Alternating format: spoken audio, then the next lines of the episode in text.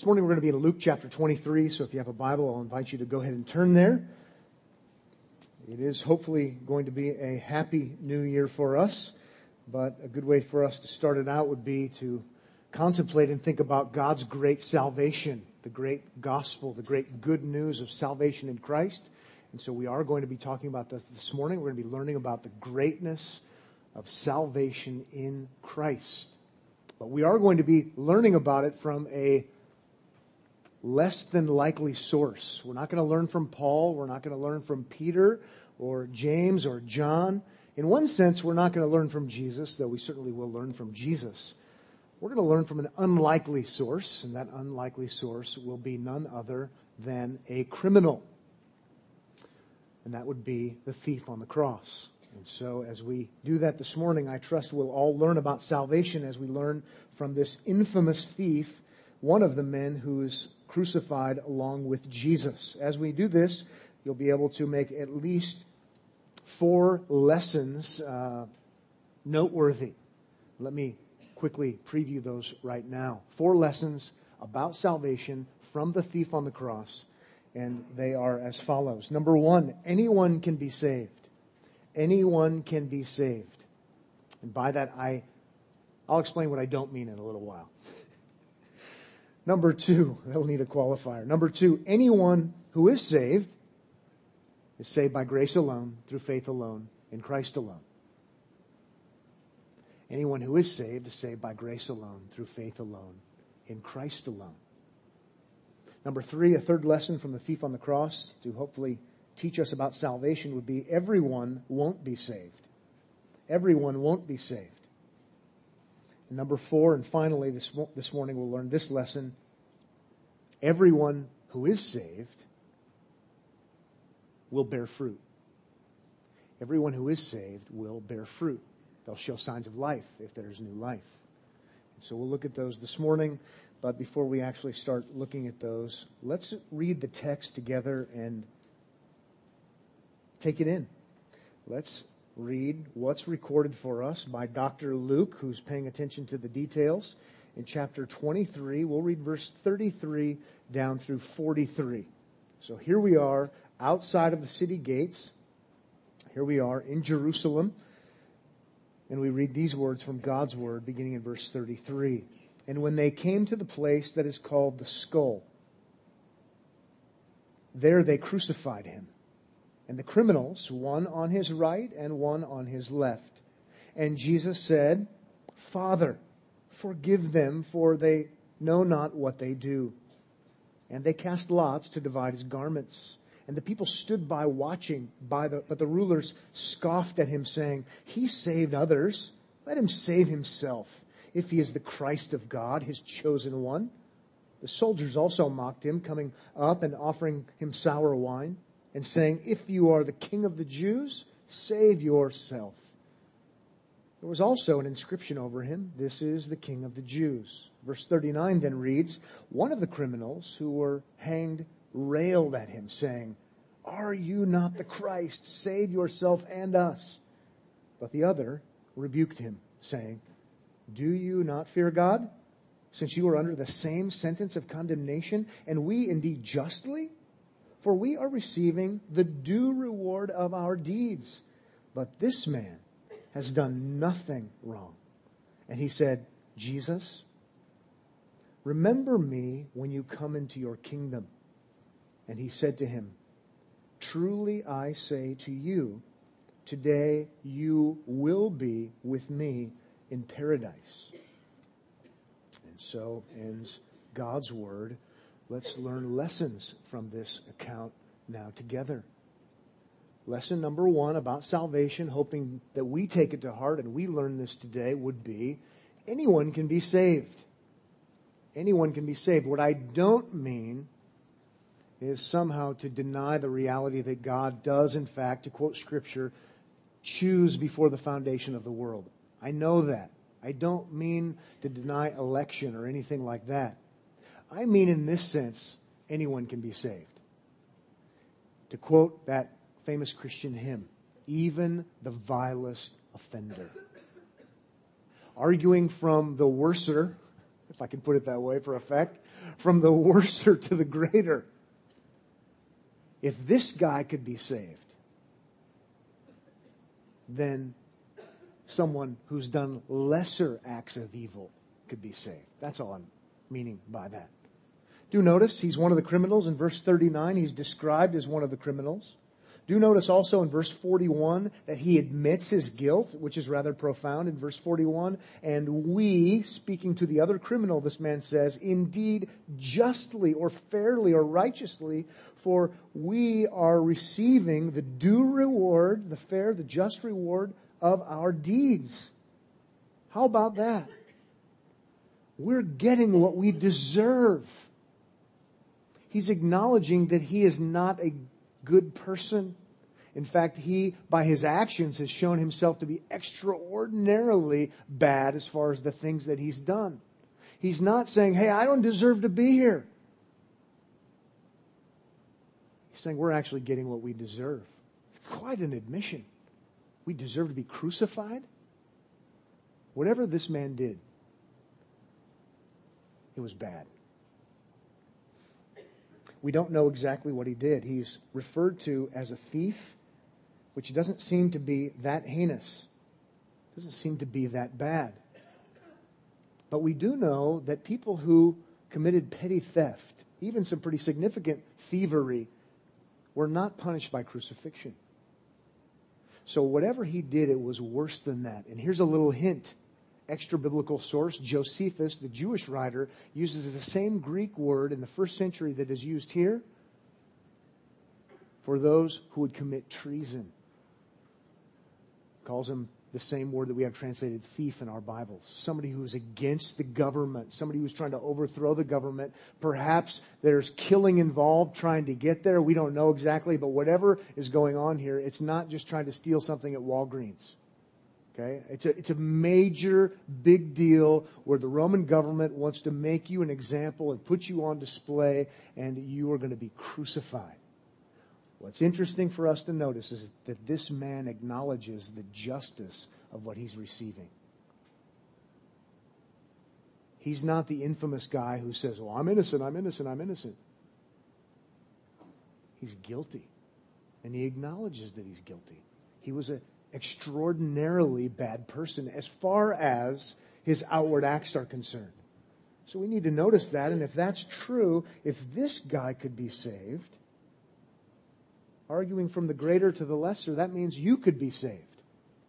And when, by the way, when I say saved, I'm using it as a, a, biblical phrase, and Christians use this a lot. If it's new to you, to be rescued, to be delivered, to be saved. Ultimately, what we mean as Christians, ultimately, to be saved from God, to be saved from judgment. The Bible, in no uncertain terms, even in Jesus' teaching, teaches that everyone is a sinner.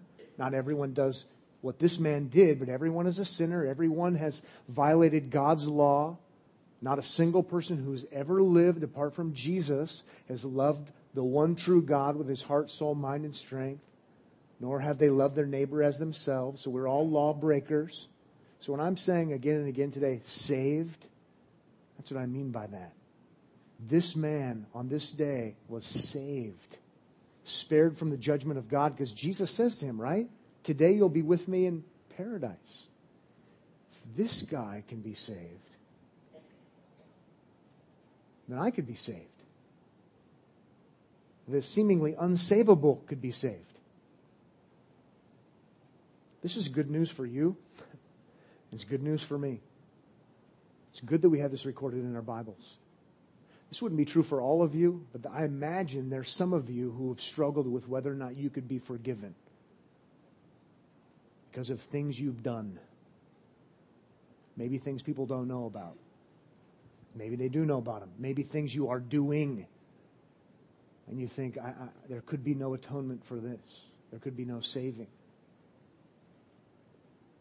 A lot of people throughout history have thought that very thing.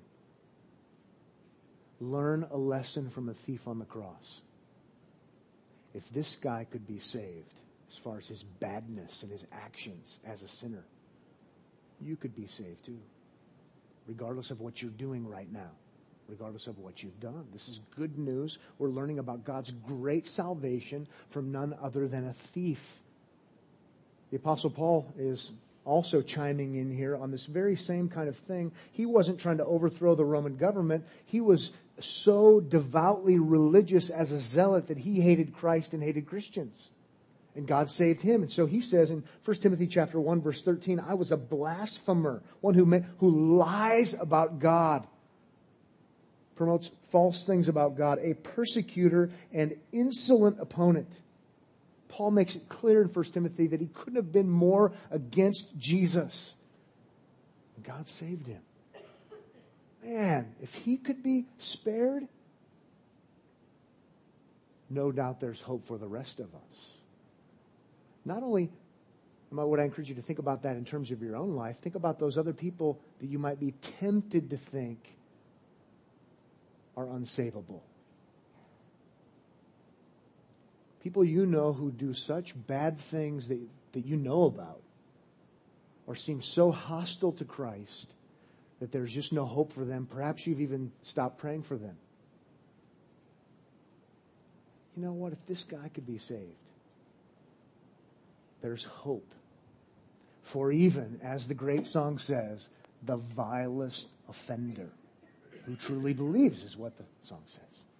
Learn from the thief. Learn from this guy. Now, granted, in one sense, I, I, I, like your thinking if you're thinking I could never be forgiven. In one sense. I know I'm contradicting myself, but just hang with me.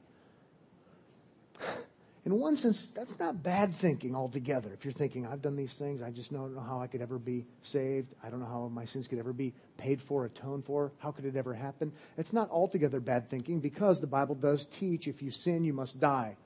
Not just physically, but even spiritually a death that the Bible even describes it as the second death that lasts forever. And if it's based upon you, there can be no atonement.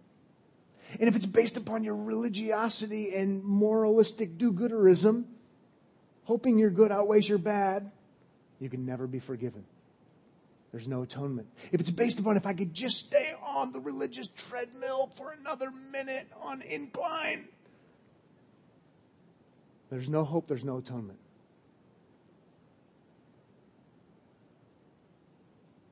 See, the whole point of Christianity is there's atonement not through your treadmilling when it comes to religion, but there is hope through that.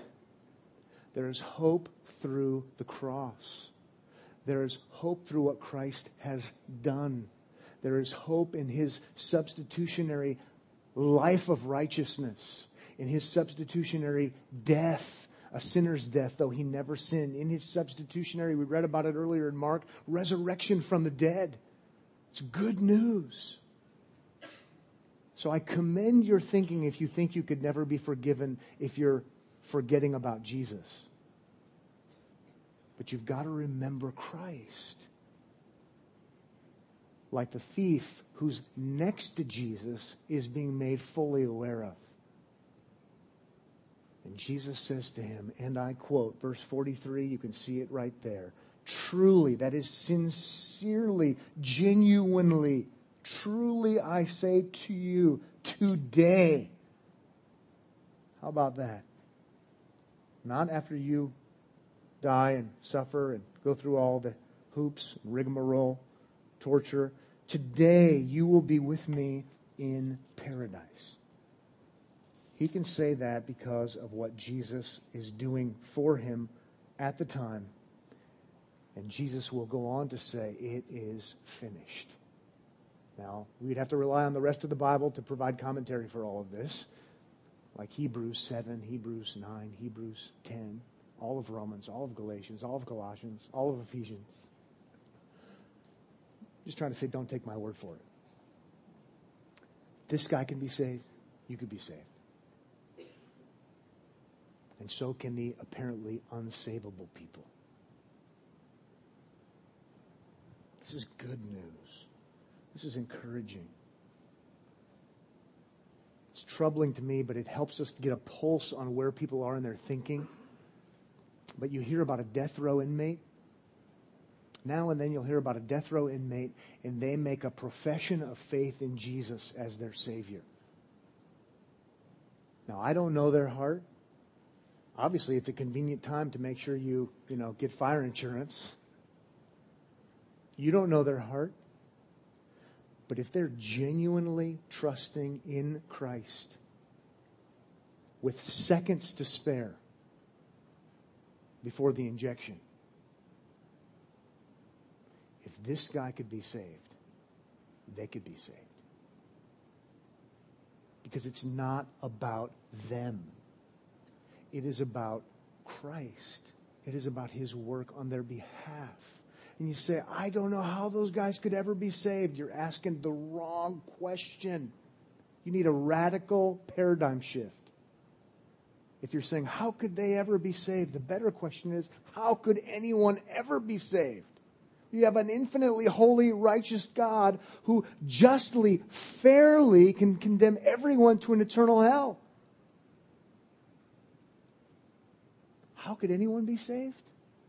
Christ's righteousness, Christ's atonement, Christ's resurrection. It's about Him. Learn from the thief on the cross that even the vilest offender can be saved. Why? Because of Christ. Learn from him. It's through the merits of another. Now, by the way, just to get a pulse on American Christendom, the reason we're thinking that, the reason we say, I don't, I don't think so, I don't know how, how could they ever be saved? It's because we think we're good people and our efforts are going to get us in. And after all, we've been better than he's been he killed somebody. Fact of the matter is, while I've never killed anyone, I am a sinner. I'm a rebel. I've committed spiritual treason against God because I haven't treated him like he's the one true God and therefore given him all of my worship, all of my devotion with perfect motives all of the time. This is why our Bibles have Psalm 14, Romans 3, we've all sinned. Americans everybody on the planet because we don't admit that we're guilty. I'll pick on Americans because I am one. We don't understand the first thing about sin. And so we say, that's not fair that that guy could be saved. it's not fair that anybody could be. It's grace. Please learn from this guy. Learn from this man who Jesus promises paradise. And have it cause a shift in your thinking where you look at people differently Have it cause a shift in your thinking where you look at yourself differently. Sinner, saved by God's grace, if that's true. Let's move on now to learn another lesson from the thief on the cross regarding salvation, and that would be anyone who is saved is saved by grace alone, through faith alone, in Christ alone. And if I can just give you a, a, mini connection to history as far as why I'm saying it that way, I'm saying it that way because that's been the classic way for Christians now for many, many, many years to, to to codify, to, to systematize what we believe the whole Bible teaches. Okay, so I'm purposely saying it this way, not off the top of my head. Well, off the top of my head, because I've memorized it. But we purposely say we believe in salvation by grace alone, through faith alone, in Christ alone. That's what we believe. That would be a, creed at Omaha Bible Church, even though you don't see it in the bulletin. Because it's so much a heart of who we are and what we do because we're Christians. Uh, th- this would be our confession, even though you won't find it in the bulletin. It's just what we confess is because it's biblical. It's, it's Romans, it's, it's, it's Genesis, it's Galatians, it's everywhere. We believe in salvation by grace alone, through faith alone, in Christ alone. I wouldn't go to the thief to build my argument. We've been in Romans for a long time. It's there explicitly, clearly. Galatians explicitly, clearly. Ephesians explicitly, clearly, and on and on the list could go. In this historic narrative, we see it exemplified. Let's go ahead and see that he was saved by grace alone. How do we know that? Well, uh, actually, there, there, there's nothing in the text that proves that other than everything in the text proves it. He's saying, I'm guilty. We already saw that. I deserve to be here. So do you, pal, but not Jesus. He's a bad guy. So if Jesus promises him paradise, how did he earn that? He couldn't have. It was grace. Christians have been defining grace for a long time as, as, well, it means something free, something unearned. And so we've specifically said it's the unmerited favor of God.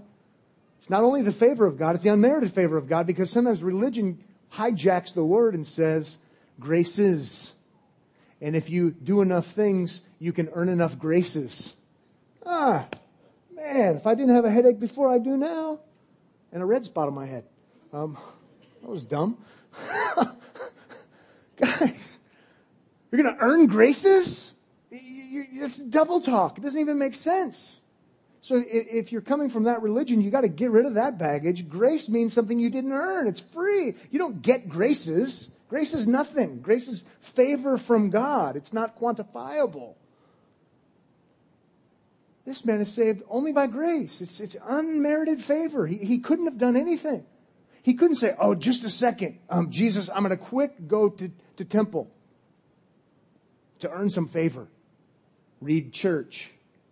Uh, if I, I'm just, I, let me quick go get baptized as a grace. Let me quick go take communion as a grace or whatever it might be. It's grace. It's free. He couldn't have done anything.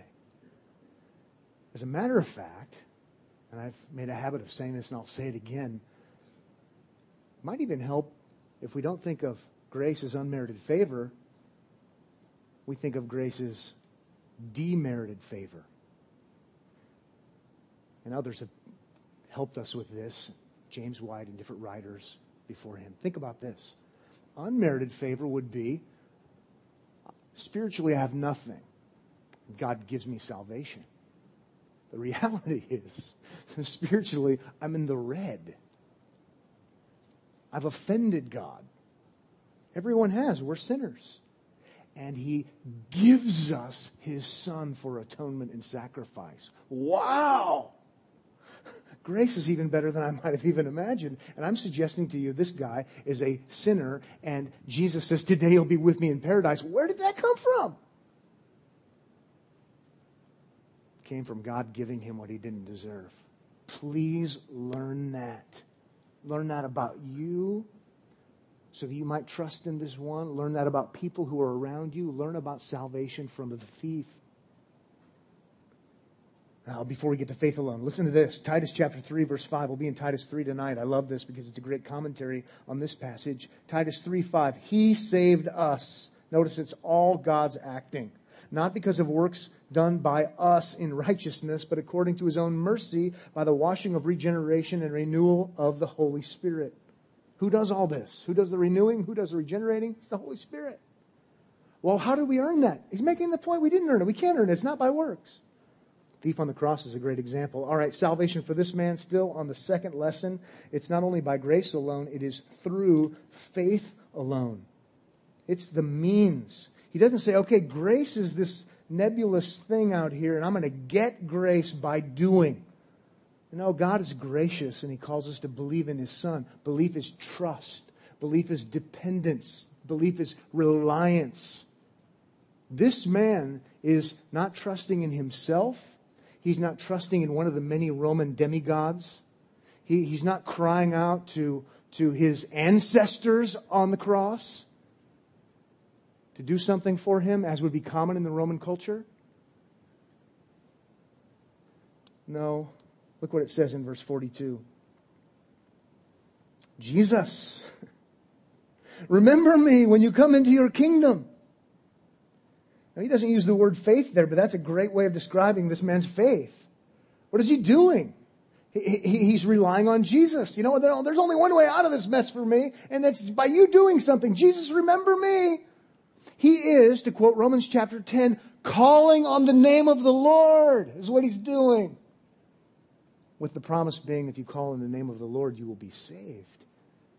That's what's happening here. He's believing, he's trusting, he's depending. And this is how it always is. This is how it was in the Old Testament. It's how it is here. It's how it is later. Romans 4 makes that clear. Whether you're talking about Abraham or talking about Peter or James or John or Paul or Pat or yourself, learn it from this guy. He's believing in Jesus. It's not a work of righteousness. He's a criminal and he's getting paradise.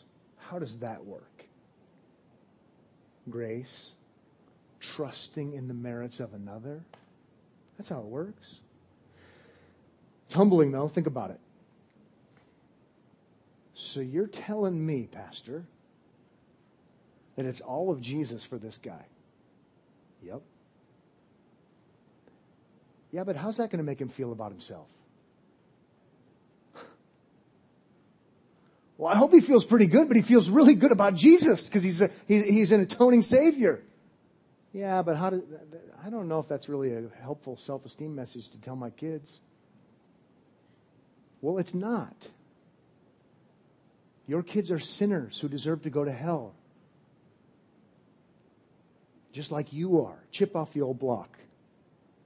And so am I. Faith acknowledges desperation, inability, sin. This man is saying, Jesus, remember me because of all the good I've done, because I'm a good person. Learn from the thief. He acknowledges his guilt. He's trusting in the merits of another by calling on the name of the Lord. He's believing in Christ. J. Gresham Machen, one of my favorite dead guys, who taught at Princeton before getting shown the door for teaching the gospel and fidelity to the scripture, said this The center of the Bible and the center of Christianity is found in the grace of God. And the necessary corollary or partner of the grace of God is salvation through faith alone. And he's exactly right. Think about it. If it's free, you don't earn it. Well, what is left to be done? Well, there's nothing to be done. It's not based upon your works. And so, how is it that you can get what Christ did? How is it that it becomes personal? By what you do? Well, you're, you're just trusting that He's going to do it. And that's what's happening here. Jesus remember me. That brings us to salvation not only by grace alone, through faith alone, but also in Christ alone. And I've already gotten ahead of myself because uh, of what he does say in verse 42 when he calls on Jesus.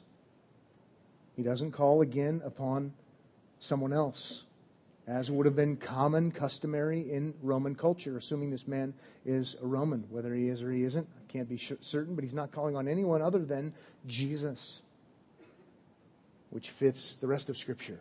Whether it be 1 Timothy chapter 2 verse 5, there's one mediator between God and man, the man Christ Jesus, or Acts chapter 4 verse 12, there is no other name given under heaven by which we must be saved, and the list could go on.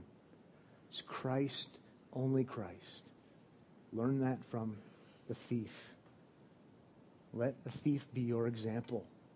If you've never believed in Christ, trusted in Christ, then trust in Christ.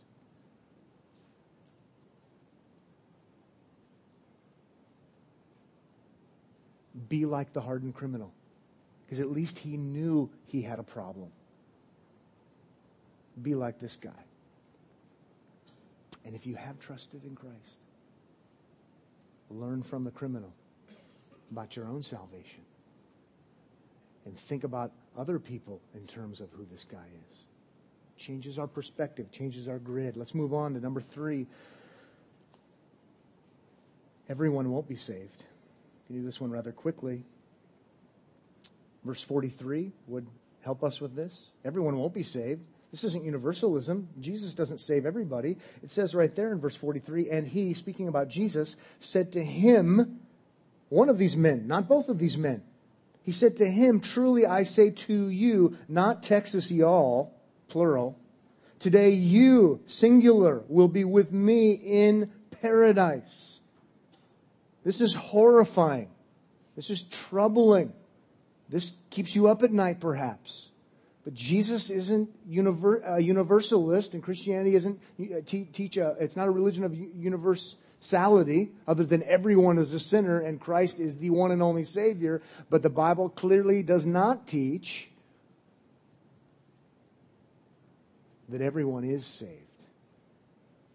Two men, very similar, as we'll see in just a moment, they breathe their last, they step into eternity. And the horrifying reality is one man gets exact one man gets exactly what he deserves. To pay for his own sin.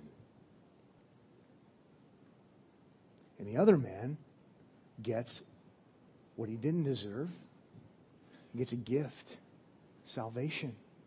Because that man believed in Christ. He trusted in Christ. He didn't believe in himself and he didn't believe in the religion of his family or whatever it might have been. He's trusting in Christ, is what he's doing. Have that in your mind. You want to learn more about this? Read how the Bible ends. The Bible ends gloriously about restoration and salvation, about Christ getting the glory for it. But do note also that the Bible ends making a clear distinction between those who believe in Christ and those who believe in themselves.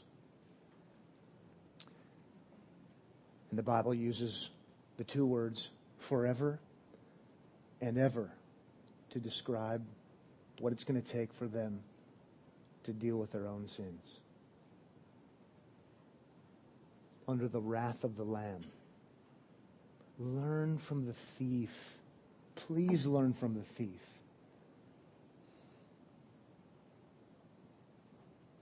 Maybe one more observation about this before we move on to the fourth would be as we learn we learn from this guy, please do notice that both of these men are close to Jesus. Right? They're there. They see him there. They know about what he's done.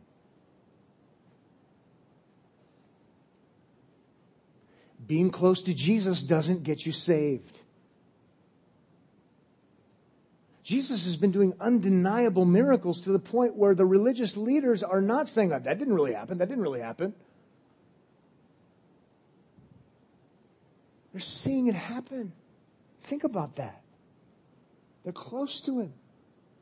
One continues to believe in himself, one believes in him.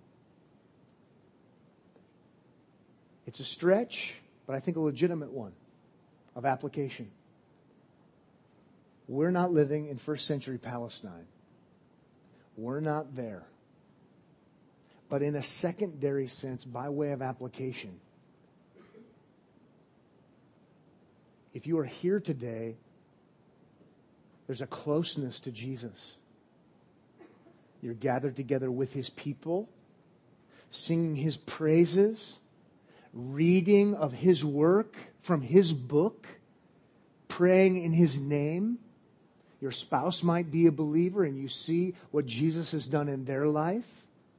You might have children who are believers. You see what Jesus has done in their life. It doesn't mean they're perfect because they're sinners saved by grace and only by grace, but you see something has happened. And in that sense, you're close to Jesus. Please, please do not think that by being close, close, connected to the family of God like this, that it means you're in. This guy is right next to Jesus, and he will die and he will pay for his own sins. Just so awful. Not unfair from a God who says if you sin, you will die. But awful. Don't be deceived. Learn from a thief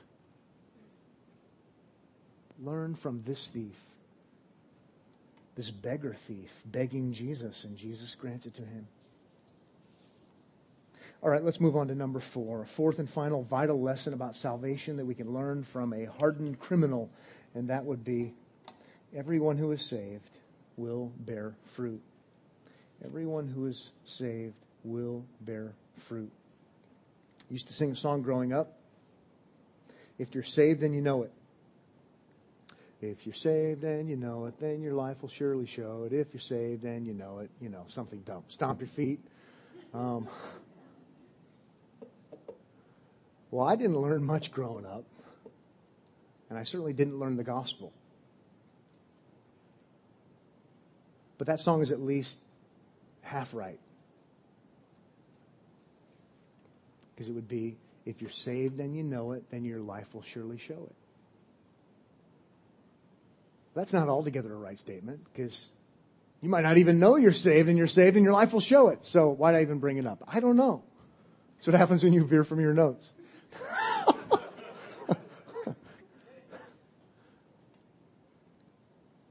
what we will see from the thief on the cross is if you are saved by grace alone, through faith alone, in Christ alone, it won't remain alone something will happen. If you're dead in trespasses and sins one moment and the Holy Spirit regenerates you and you have life the next moment, guess what? It'll look like you are now alive. It won't look like you're dead anymore. Sometimes we describe this as fruit in the Bible. If you're a tree that's alive, you'll bear fruit.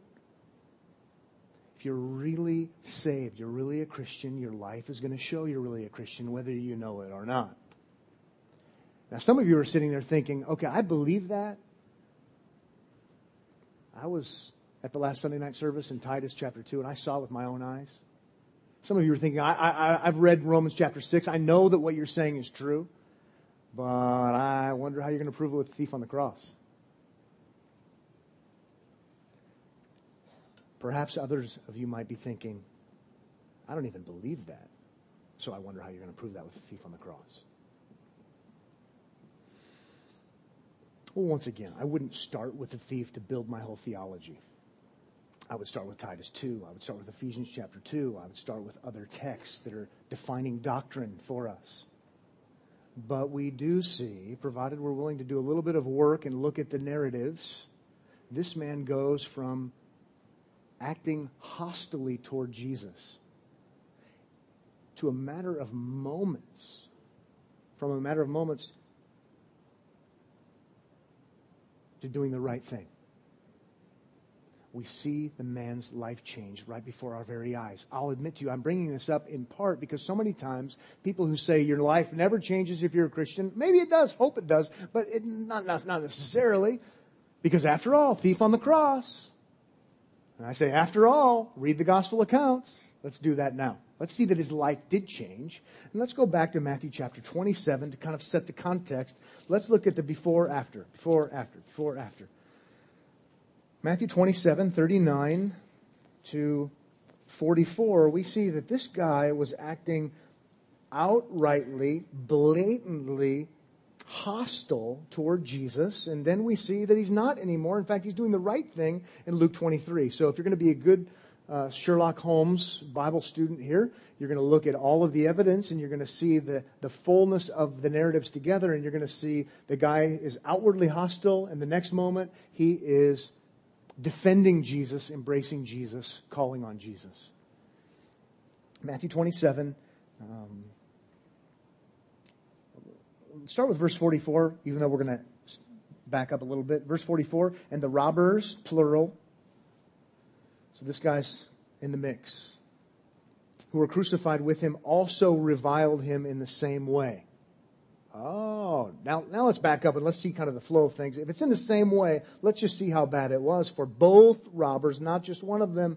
Verse 39, and those who passed by derided him, wagging their heads. So they're mocking him. Verse 40, and saying, you who would destroy the temple and rebuild it in three days, save yourself. If, if you are the son of God, come down from the cross. Verse 41, so also the chief priests with the scribes and elders mocked him, saying, He saved others, he cannot save himself. He is the king of Israel.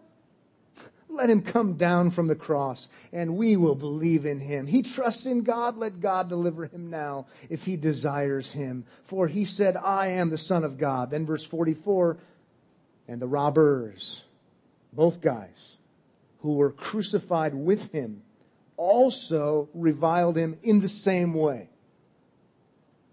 What it is not saying is all along the good thief was troubled over all of this. all along, he's chiming in. He's revealing his true nature. He's unregenerate and he is against, as against Jesus as the scribes and Pharisees are.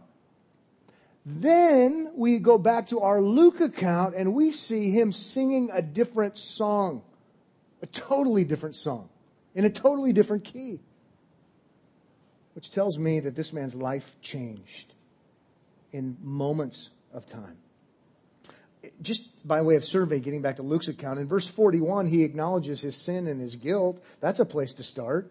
He's not the infamous criminal that says, I didn't do it, I didn't do it, didn't do it.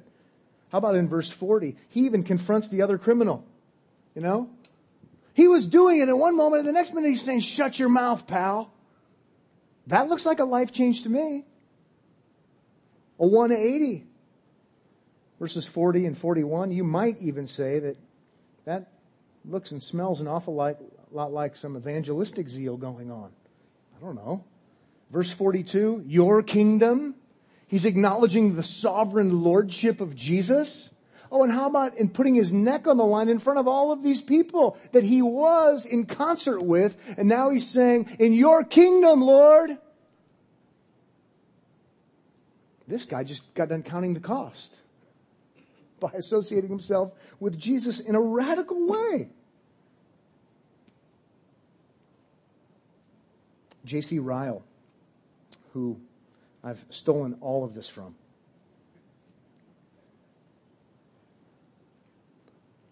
In his book, Holiness, which is first, it first wasn't actually a book, it's just miscellaneous articles on sanctification, so it doesn't really read like a book. Find it online. I think you can find the article. This comes from the chapter uh, called something like Christ's Greatest Trophy. Magnificent. Well done. Bishop J.C. Ryle says this about this passage and this reality of this guy's life change. Let no man therefore think, because the penitent or repentant thief was saved, that men can be saved without leaving any evidence of the Spirit's work. Don't, don't ever conclude that. And certainly don't use this guy as your proof. He goes on to say, let such a one consider well what evidences this man left behind and take care, he says. Ephesians 2:10. God saves us for good works that we would be able to walk in them. Doesn't save us by good works. He saves us by grace alone through faith alone. That's Ephesians 2, 8 and 9. Ephesians 2.10, he saves us for good works so that we would walk in them. Amazingly enough, the thief on the cross is already busy, though he cannot walk literally. He is already busy walking in the good works that God had prepared beforehand. It's awesome. Not so he can boast. Ephesians 2, 8 and 9 already covered that other than to boast in Christ. Look what has even happened to my life. There's no such thing as being dead in trespasses and sins. Ephesians 2 1, 2, 3. God saving, but having there be no signs of life. The whole reality of God's saving is He regenerates, He gives you a new heart. You, you, you, you've been made alive with Christ. So where there's new birth, there's signs of life. That's all. Evidences. Was this man perfect? No way. But the process of sanctification, of spiritual growth, had already started.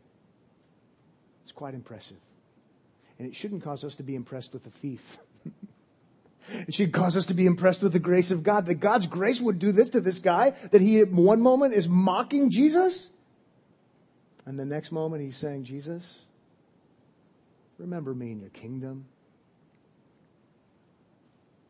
I acknowledge that you are the Messiah, the King, the anointed one, the Lord. Total life change, radical life change. There's a command in the Bible in Acts chapter 16, and the command is this believe. It's a command. God sent his son into this world to save sinners like you and like me. And he says, believe. Believe and you will be saved, it says. The thief believed and he was saved. Not because of his own merits, but because of the merits of Jesus. I echo those words this morning. Based upon the authority of God's word, based upon the authority of the Bible, I would say, as personally as I can, believe in the Lord Jesus. Believe in the Lord Jesus and you will be saved. The command comes with a promise. Save from God, save from yourself, save from your sin. It's absolutely fantastic. And we can learn it from the thief. And my prayer is that you will. Pray with me if you would. Father, I pray for those who have not believed in Jesus that they would believe in Jesus. Not because they've heard something persuasive, but because they've heard the gospel. They would embrace Jesus as Savior. And by your grace, they would repent of sin. And they would find themselves saved. And Lord, for those who are saved by your grace, Lord, may this be a good reminder for us, even as we start a new year and as we are burdened for people that we know, people in our families, people we work with, people we go to school with, spouses in some cases that this would be a year where we remember that you are a God who saves sinners. That we would keep people on our prayer lists. That we would add people to our prayer lists. And that we would plead with you, the God of salvation, to do what you and you only can do according to your own sovereign good pleasure. In Jesus' name, amen.